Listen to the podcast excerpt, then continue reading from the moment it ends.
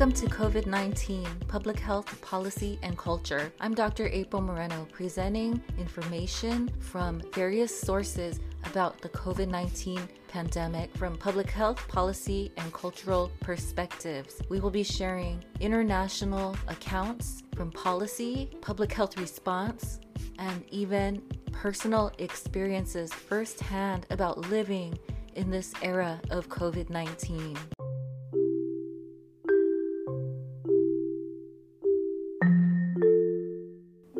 Today, I wanted to tell you about our new organization.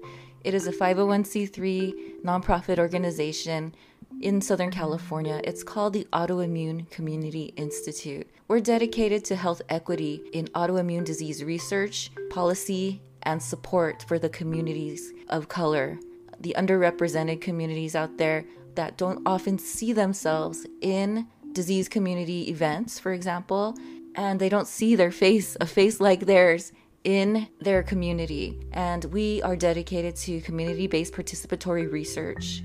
We're dedicated to serving the community, for example, cooling programs, and also delivery services during the COVID 19 pandemic. For example, the immunocompromised community not being able to go out into public spaces due to disability or immunocompromised status from disease modifying drugs. And we provide delivery services of essential goods, food, masks, protective gear, hand sanitizer, and so on to these communities. So please consider a donation to the Autoimmune Community Institute. You can find us at ACI, as in Autoimmune Community Institute, acicommunity.org. So, welcome to this episode of COVID 19 Public Health Policy and Culture. Today, we're going to be talking about some of the health disparities that are out there in terms of testing for COVID and the data quality out there as well. So, today, we're speaking with Jorge Caballero and he is from Stanford Medical School. He's a clinical instructor of anesthesia, and he's a co-founder of Coders Against COVID. So welcome, Jorge.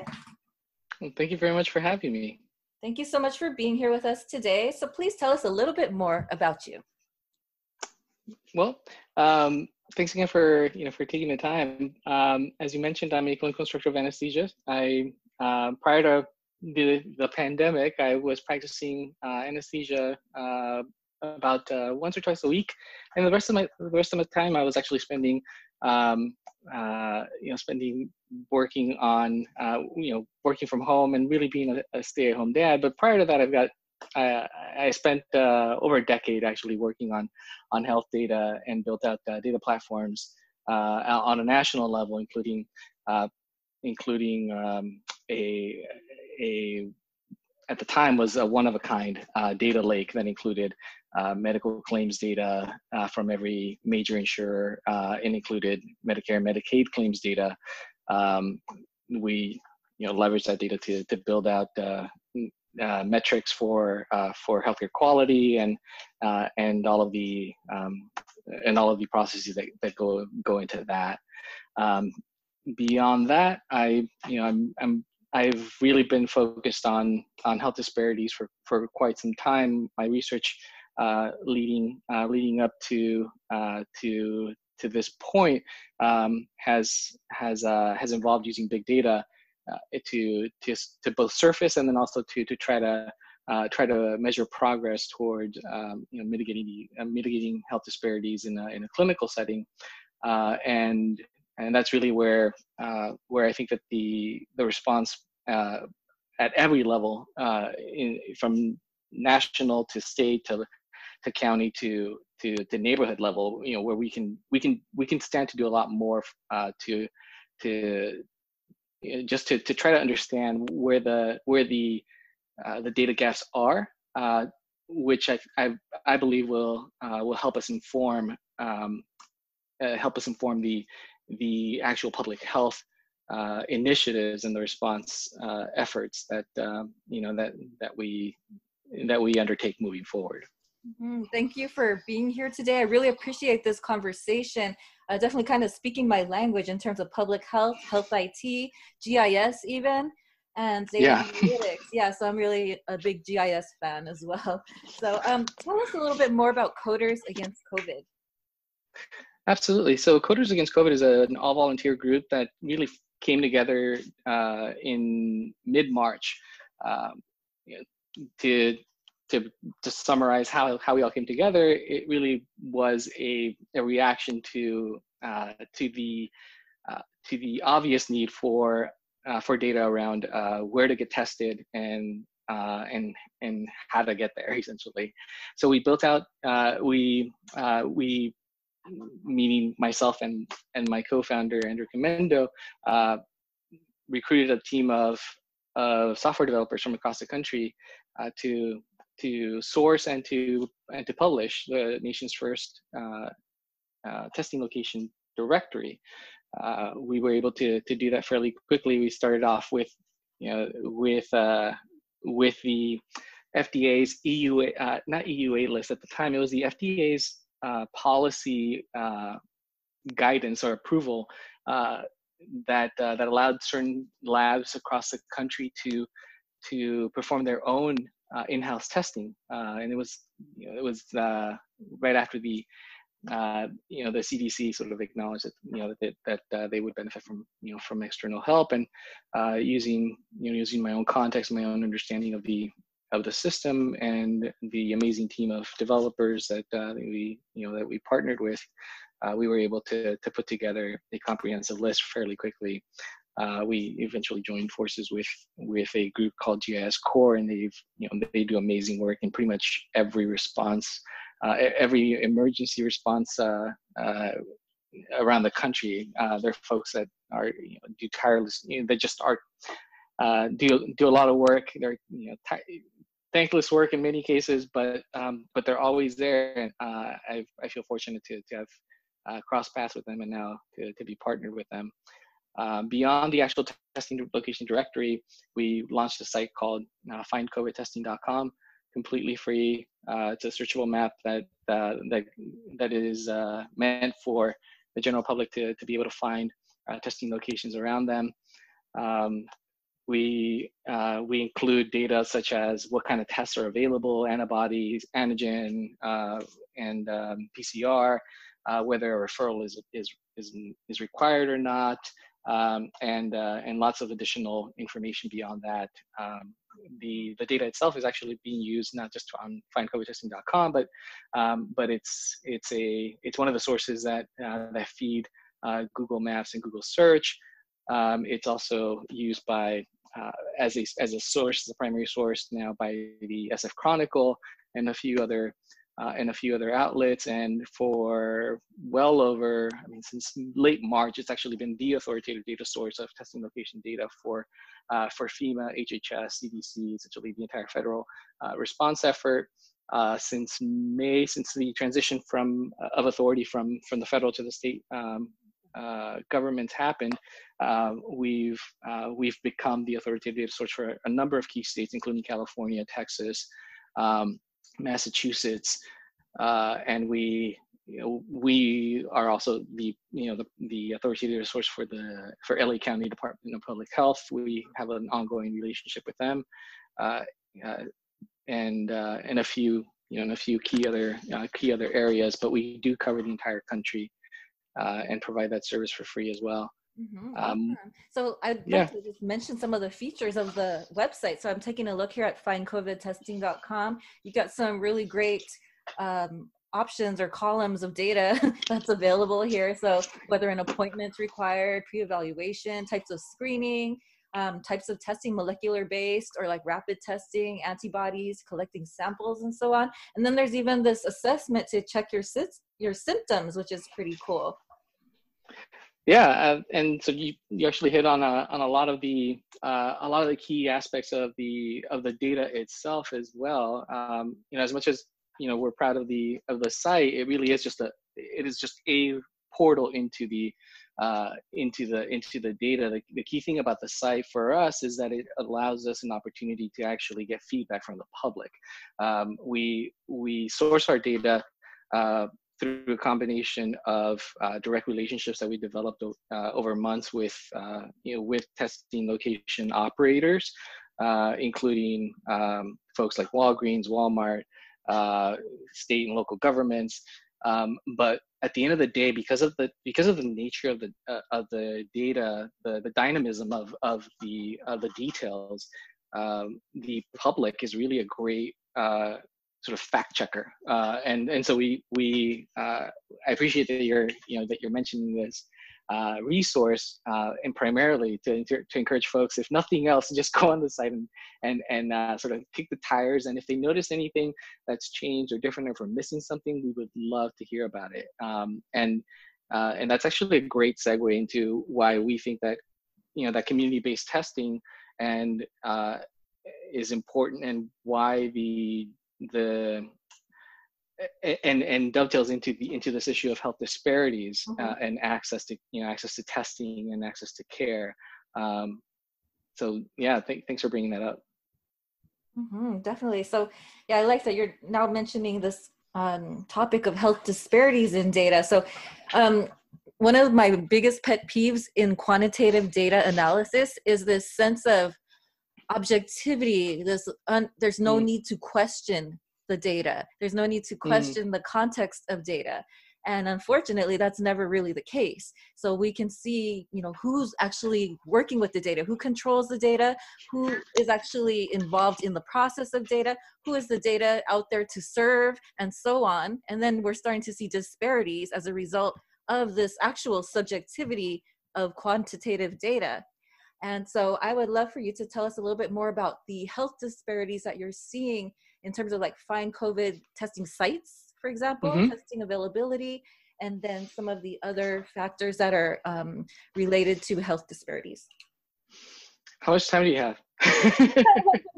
There's a lot there, and you know, if we just start with the with the testing location data in and of itself, um, something that you know, something that uh, that isn't um, that I would say that isn't well known is, and and that's partly our you know our fault and uh, and why it's helpful to actually uh, you know be on uh, on uh, on a on a podcast like this um, because what something that people don't know is how quickly sort of uh, how quickly testing locations sort of come and go.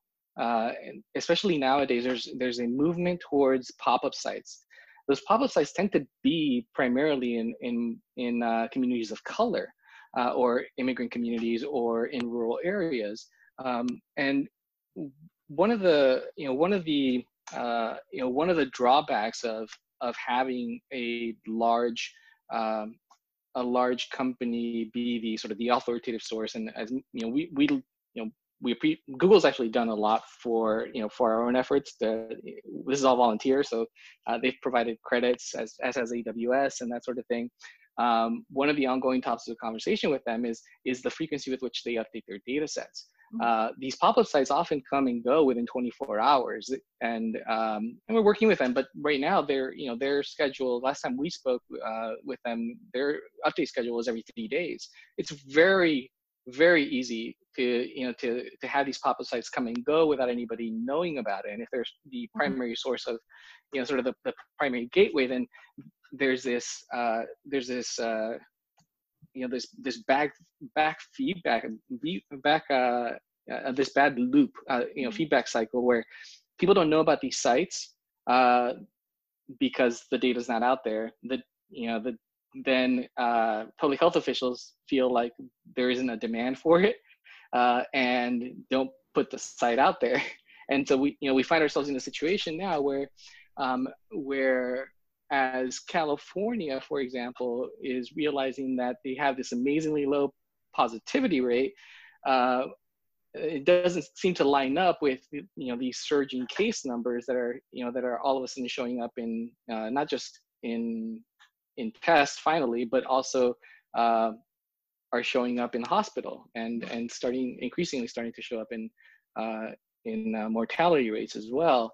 And, and all of that to say that, um, that yes, indeed, the data is, uh, is um, it starts off objective, but the, but it's when it comes to to issues of health disparities and and issues of race and ethnicity um, i'm not sure if this is exactly what you were getting at but but the the, the moment there's like a kernel of understanding um, there's a tendency uh, for that insight to sort of be blown out of proportion and to be overly generalized mm-hmm. um, and uh, and a and a and a and a need for uh, for uh, for all of us to, to to keep checking back on the data on a regular basis and to and, and to uh, reevaluate our um, our our prior conclusions, uh, gut check our assumptions, and and to um, you know to really you know think critically about uh, about the next steps.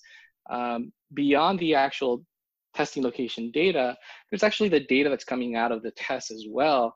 Uh, some, another thing, another thing that uh, you know that's top of mind for me and has been top of mind for quite some time is is how little we actually do understand about the uh, about the the breadth and scope of the of the health disparities across the country. Mm-hmm. Uh, recently, there was an article from New York uh, by the New York Times that literally required the New York Times to sue the federal government to get access to case level test uh, case level data with uh, with uh, race and ethnicity uh, included. Mm-hmm. And the reason that's that's meaningful, you know, there were headlines and there were stories around that. The thing that stood out to me the most was that we only have race and complete race and ethnicity data uh, for 25% of all the cases reported to the CDC at this point. Wow. Just imagine that. Like, we are talking about major policy uh, decisions at every level of government. We're talking about trillions and trillions of dollars, uh, you know, both in, in real in real money and also in in you know in future money in terms of the debt that we're incurring as a country. That you know that's based on very very limited information about uh, you know about uh, about communities of color and um, and how you know we and how we can best serve um, you know how we can best serve our entire uh, you know uh, citizenry, not just you know not just those that happen to be in the you know in the right zip code to you know to be counted, so to speak. Mm-hmm. Um, yeah. Yeah, so definitely like some of the disparities or some of the subjectivity of the perceived objectivity of data.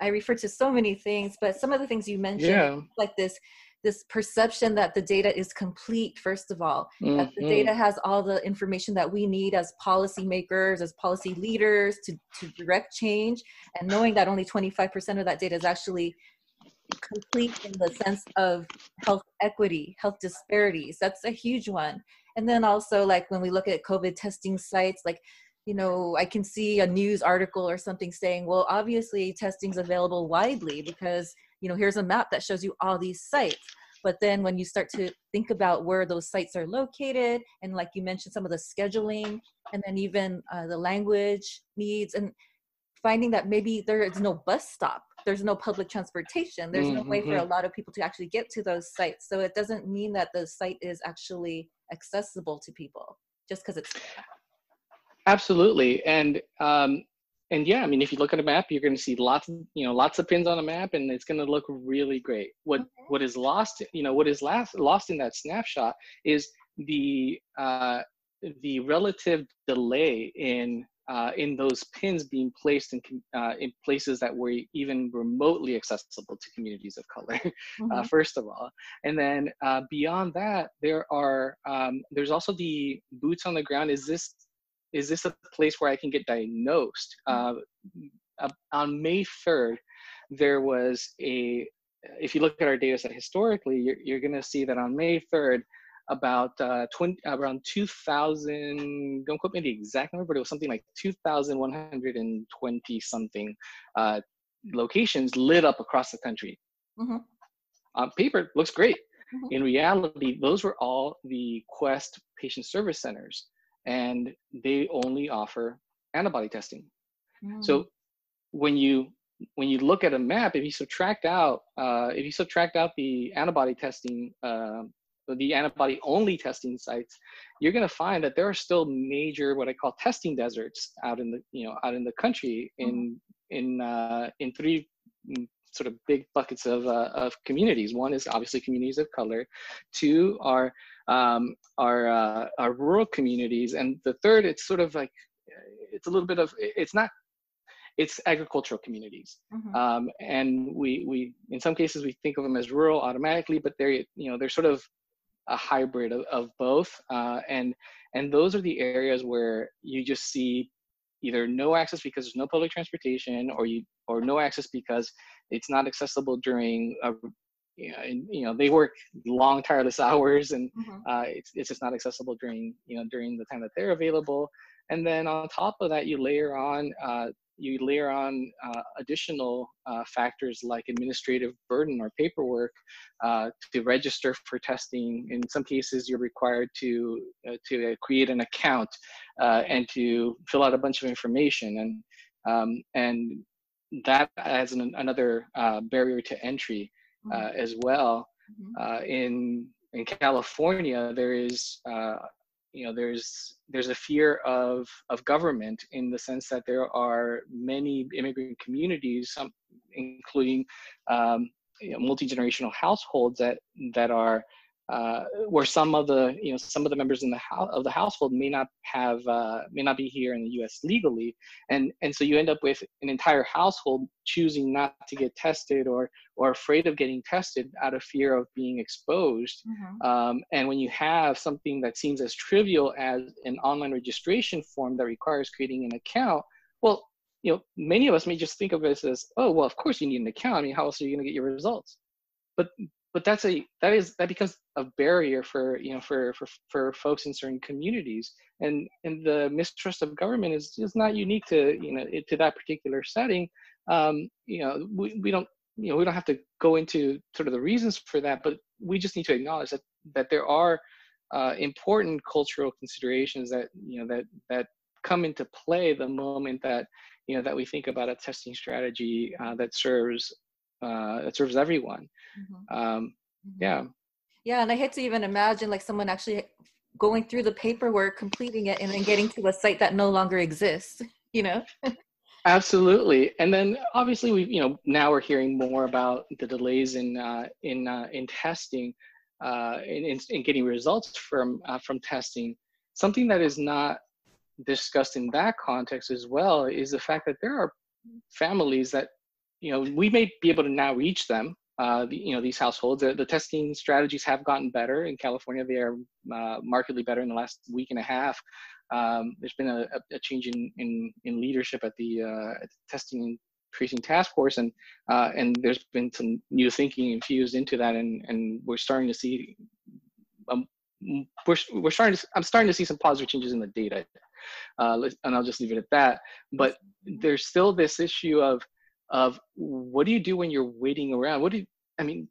A lot of these families are living paycheck to paycheck, and Mhm. we can't lose sight of the fact that you know it goes uh, th- th- there's the testing is just step one to you know on this journey Mhm. uh, and and we and the data you know the the data along each step of the of the journey speaks to gaps in our understanding and gaps in our strategy Mhm. uh, at the testing location level where you know where our work has primarily focused um, you know to date uh, we saw the the gap in the strategy in the data. We saw that there weren't enough testing sites where they needed to be. And then when they when we things on the map they were not useful testing sites they were not functionally there Mhm. for, for the purposes of diagnosis. Mhm. Now, in the, we're also seeing in the results, where in the actual who's actually getting tested, who's actually getting, you know, uh, uh, who who are we actually uh, understanding? We we don't have uh, full demographic information for 75% of the, you know, for, for 75% of those samples. Mhm. Um, that'll change uh, you know, uh, on August 1st, but we've gone this entire time without capturing uh, all of that information. Mhm. Now, the next step in that journey is, you know, uh, you know, realistically, some of those folks are going to get sick enough to end up in the hospital, Mhm. which brings us to where we are today and the, you know, sort of the controversy du jour, which is, the, you know, the transition from a CDC-based reporting system to a third-party reporting system. It's sort of the data taking a detour, Mhm. and um, you know, and the the the pros and cons of of creating a uh, a dedicated data service, uh, you know, are, are merit an entire conversation in themselves. So I'd rather not talk about that, but really just focus on what that means from from a data gap and knowledge gap standpoint. And I want to point out that the or up until uh, this uh, handover of the of the data uh, of the hospitalization data responsibilities, mm-hmm. the CDC was actually collecting case level data with full demographic information from hospitals. Grant, mm-hmm. so they were they were getting that that information on a weekly basis. The uh, the uh, the the the thing that we've gained in this switch is daily reporting and uh, an ICU uh, bed capacity. What we've mm-hmm. lost is full demographic information, case level data, uh, and and to to the point of our conversation, um, we we no longer have anything but age bins. So we we just get a on a daily basis we get a in and the number of patients in it in in one of 10 age buckets mm-hmm. that's it. And previously we had for every patient we had their age their gender their race ethnicity uh, and um, you know and, and then and then some uh, you know some some additional uh, information but but we've we're actually taking a step backwards mm-hmm. from you know from where we were mm-hmm. and this is you know these are you know these sort of observations are are are where i feel uh, as a as a health data professional i, I you know, where I raise my hand, I'm like, here, there's a problem here that you may want to address now, mm-hmm. because it'll be a problem um, when we hand over the data to, you know, to to public health officials, uh, and they suddenly feel like they no longer have full visibility, um, which is, you know, something that um, you know, that we are uh, constantly struggling with in this pandemic. Mm-hmm. And in my opinion, one of the big reasons why we find ourselves um, sort of uh, reversing course or, or, giving off the impression that we, you know, to the public that we are, uh, you know, that we're going back and forth on policy. It's not that we're going back and forth on policy. It's that um, is that the the lack of national strategy uh, in terms of testing and the response go all the way down to the data and right. as as you know as the data uh, as the heterogeneity, heterogeneity of the data uh, you know, gets uh, you know, gets messier it gets worse uh, so does the uh, so does the ability of public health officials to actually make use of the data in a meaningful way yeah and it's definitely such a shame that reportable conditions has basically lost its meaning you know that yeah. public health no longer has that role in terms of this pandemic and it's it's just something else um yeah i yeah so, don't get me started right so i'm curious to know yeah. like in terms of the data that's now available coming from sure. the white house for example human health and human services or wherever it's coming from now um are you still getting that location based data? Like at what granularity are you seeing location information in terms of positive testing? And then maybe even mm. like the address are you getting address of actual people getting tested? Or are you getting like contact tracing insights? Got it. Yeah so that's actually a really good question. I'm really glad you asked that.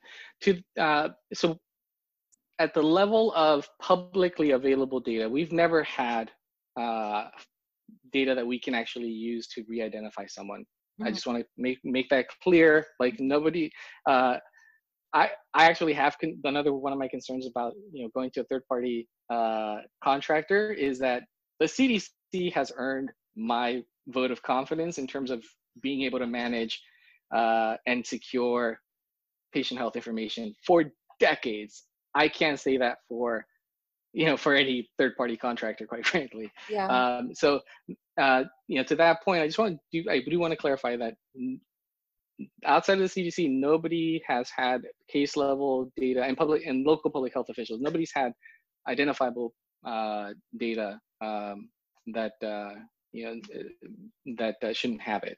Now uh, beyond that uh, what we you know what we are collecting varies from from location to location uh, and that's been um, you know that's been a reflection of again a lack of a uh, of a national strat data you know national strategy period and certainly a lack of a national data strategy uh, to your you know to your you know to your to your question I, I think I, I, hope i'm answering your question the the data itself mm-hmm. has varied a lot over time like mm-hmm. what we get what we get and what we collect is is very different from location to location the granularity varies from location to location in uh, places like uh, massachusetts massachusetts was um, was a little slow in terms of figuring out what they were going to do initially. Um, and, but once they figured out what they were what they were going to do, they had a plan and they executed the plan, and they're looking pretty right now.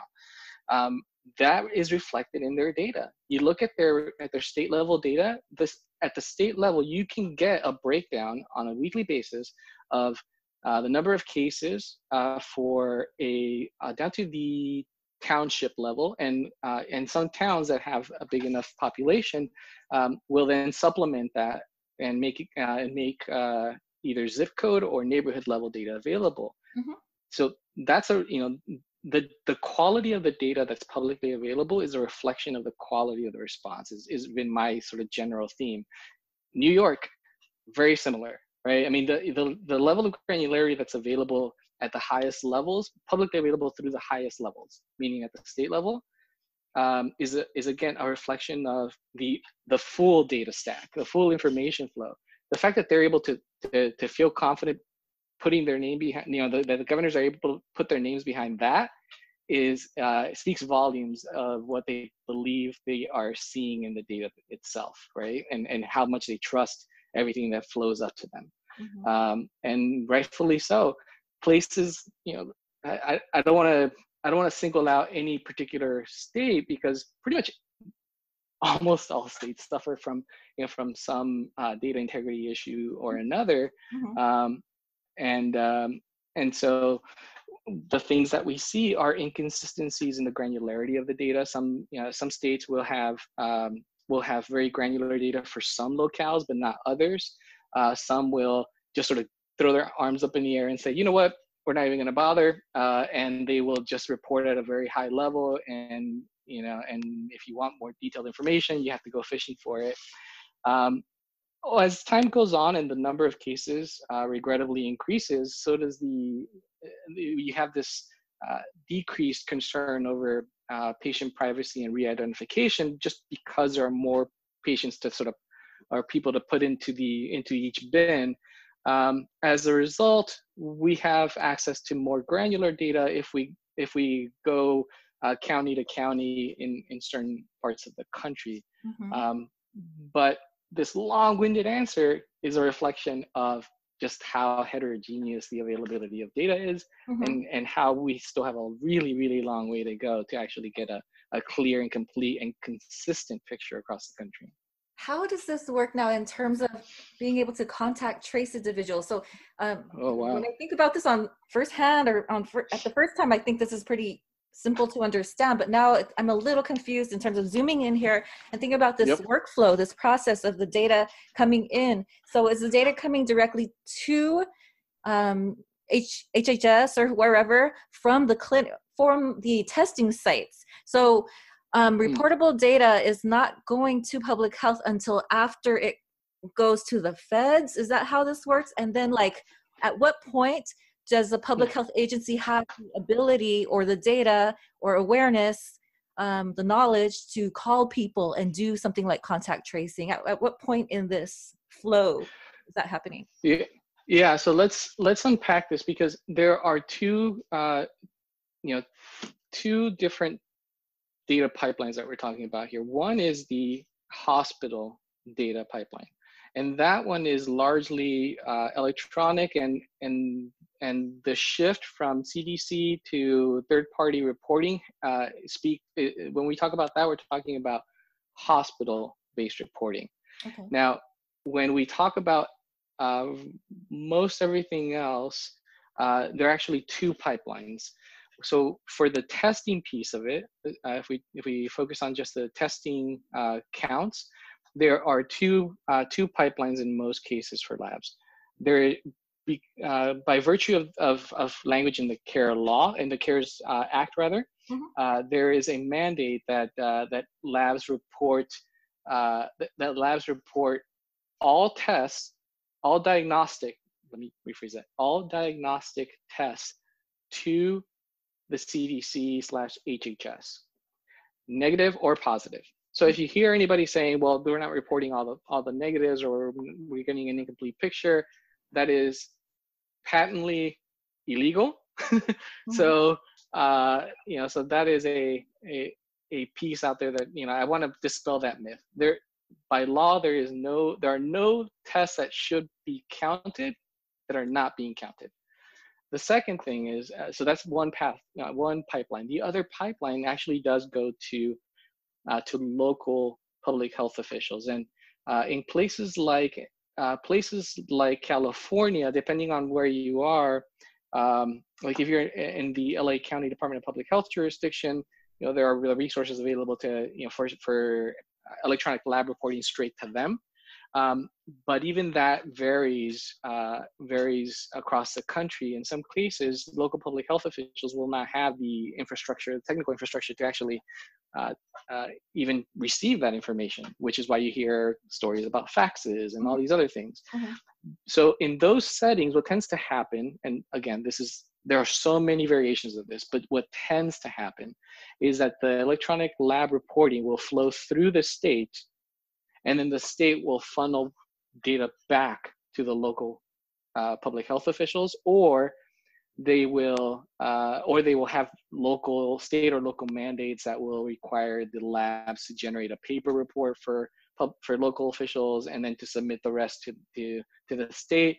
And then there's a lot of negotiation that goes around uh, that, that, that, that's involved in that because obviously uh, the labs don't want to have to report out to four or five different entities. Uh, and in and the CDC and HHS has, has tried to work uh, with with those situations by allowing some amount of flexibility in their language uh, by specifically saying that if you are reporting to the state and the state is then reporting to CDC, then there's no need to, to, to for both of you to report to the CDC if that if that makes sense. Yeah. Um, but uh, but the the path of the you know from from the data source to the CDC is uh, is uh, is also subject to to variation and subject to uh, you know to to just temporal change as well. Uh, and my understanding, based on the information that's publicly available, is that the intent, the goal, is to eventually fold in testing uh, testing data into this um, into this uh, third party platform.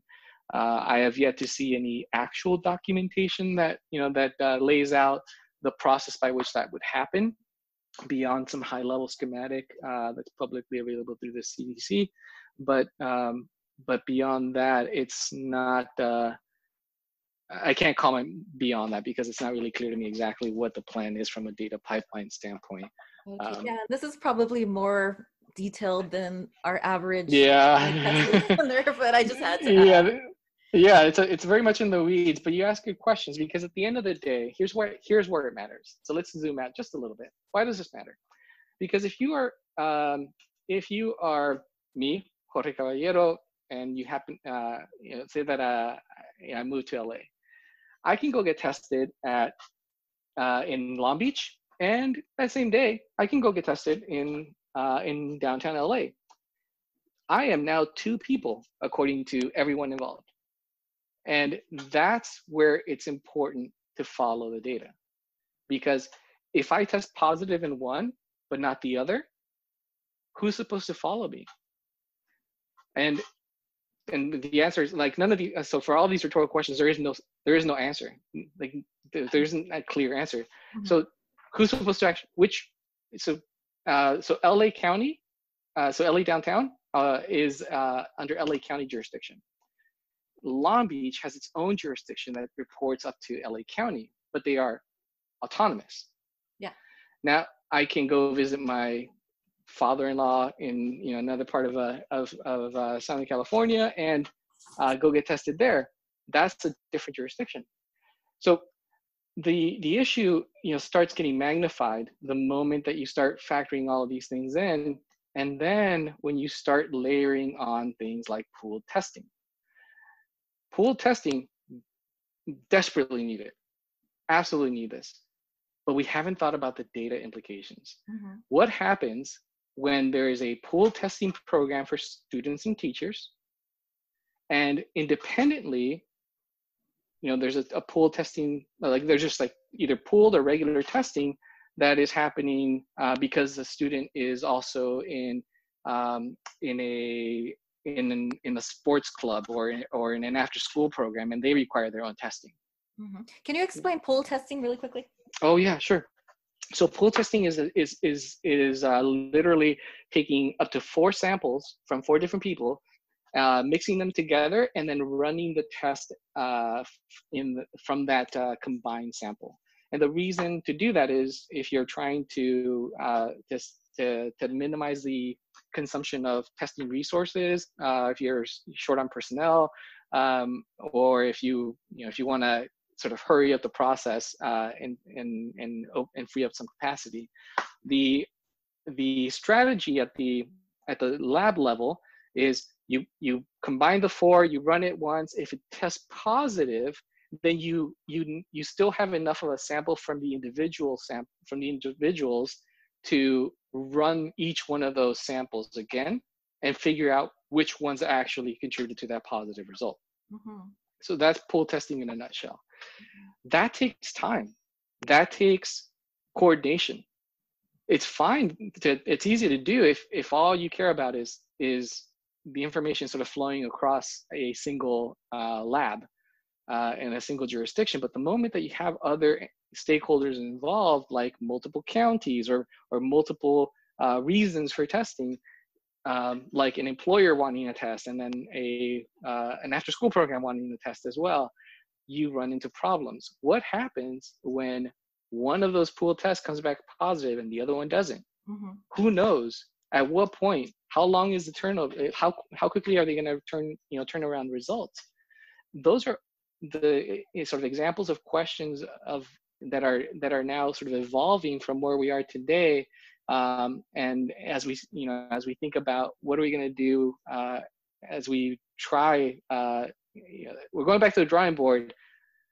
It's not really clear to me that that our plan as we you know uh, take a second stab at, at reopening in, in in the future is any different than what we you know what we currently have now at least from speaking from a data standpoint uh, from a public health standpoint I, I really do prefer to defer to you know to boots on the ground public health officials because they they know what's best for their particular community and um, and uh, that would be a great question for them I, I would love to you know to engage them in that sort of conversation uh, in the sort of a forum yeah i'm sure you'll receive varying answers but yeah but those are all informative, right? For sure, definitely. So as we probably should wind up this uh, conversation for the podcast, could you tell us a little bit more about your message at this time to the nation? What do we need to know in terms of testing the pandemic? What message would you have at this time?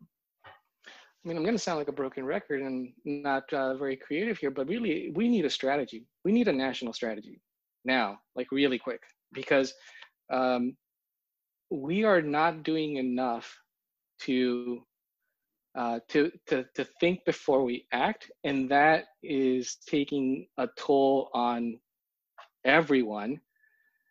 The chaos and the in this in this sort of chaotic and reactive environment, it's also very easy to lose sight of things that are important, like disparities it's very easy for things to fall through the cracks. So as long as we don't have a national strategy, uh, it's going to be very difficult for you know for folks like me and the health data community to sort of figure out how to think about um, about data quality, data integrity, because it's a moving target. Mm-hmm. Uh, and the best that we'll be able to do is to you know is to try to you know go on Twitter or you know or talk to you know talk to to, to reporters and, and, and say, hey, like just don't run with this yet because the data is not quite there to actually support it.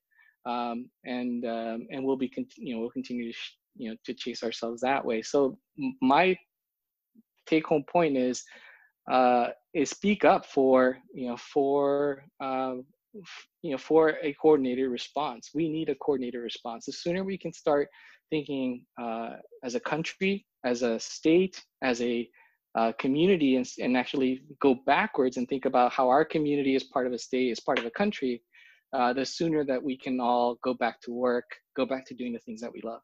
Mm-hmm. Thank you. And so, how can our listeners find out more about you, find out more about Coders Against COVID, and um, what social media links would you like to share?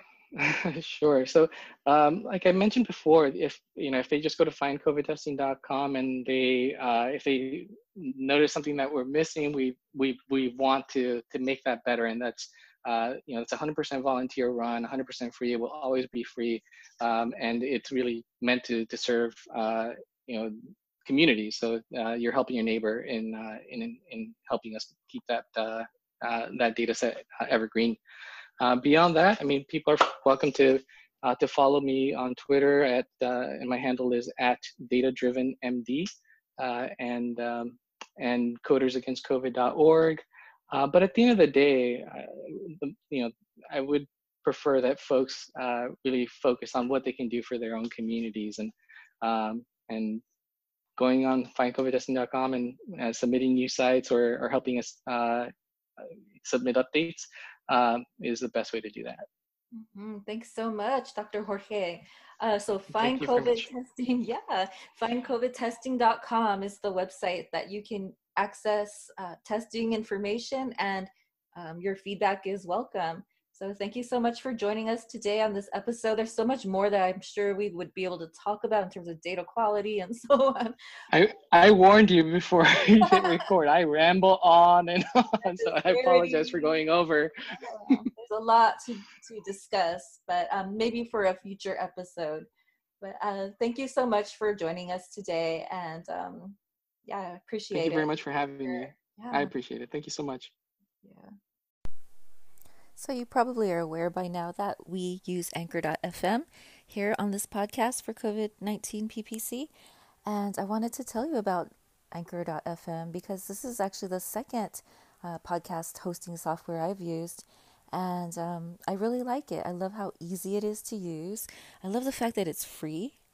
And they have so many tools here like music and all these different options that help you record and edit your podcast either from your phone or your PC or your computer. And then Anchor distributes your podcast for you so that it can be on Spotify, Apple Podcast, and many more places. And then also you can even make money from your podcast with minimum, with no minimum listenership.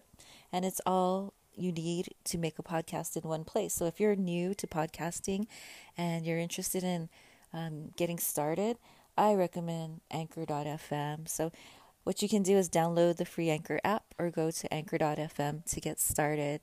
Um, that's my recommendation. And, um, you know, after almost a year of podcasting, I'm really glad I found Anchor just recently. It just makes things so much easier.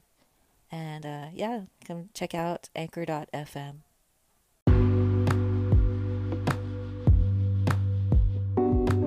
hope you enjoyed this episode. If you have any questions, any burning questions about COVID 19, feel free to send me a message in Anchor. Anchor.fm slash COVID 19 PPC is our website. And until next time, stay well and take good care out there.